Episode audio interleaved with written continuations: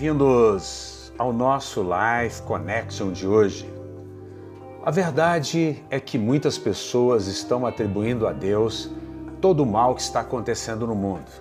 As pessoas dizem que Deus ou mandou essa doença ou está conivente, concordando com essa doença. Mas isso não é verdade.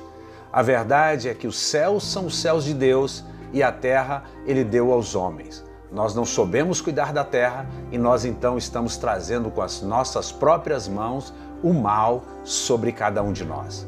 Mas não se desespere, Deus transforma este mal em bem. Nós cremos que no final o que vai prevalecer não é a morte, mas a vida. E como é que eu posso dizer então que Deus não tem nada a ver com isso?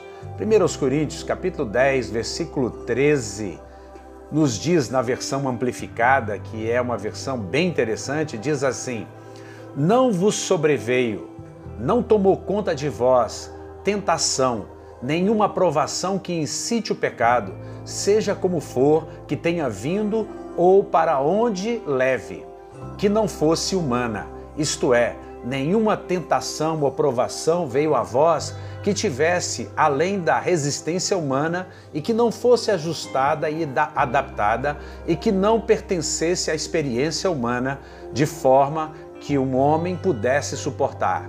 Mas Deus é fiel à sua palavra e à sua natureza misericordiosa e não permitirá que sejais tentados e provados além das vossas forças habilidade, força de resistência e poder para resistir.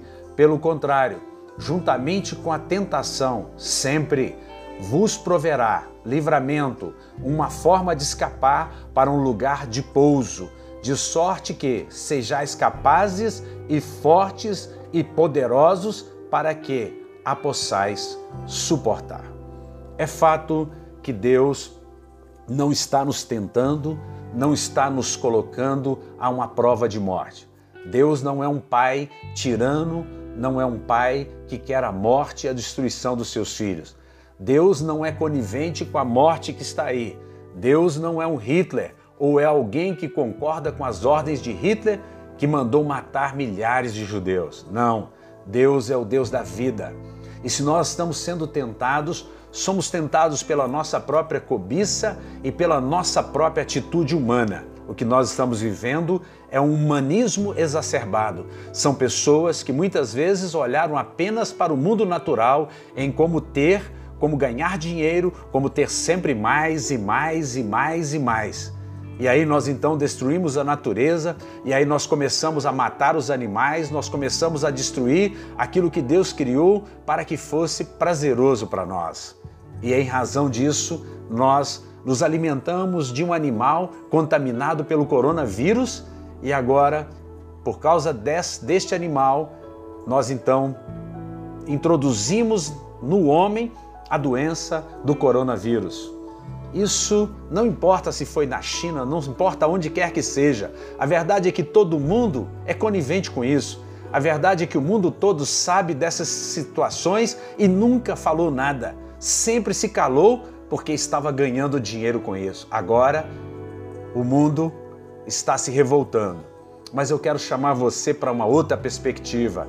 Você olhar para Deus, você saber que Deus nos dá força, nos dá resistência. Nós temos um lugar de pouso, de repouso. Nós somos capazes, nós somos fortes, nós podemos, nós podemos suportar o dia mal. Que você pense nisso que você olhe para Jesus, que você receba a fé nesse dia, que você seja ricamente abençoado e profundamente abençoado. Um beijo grande no coração.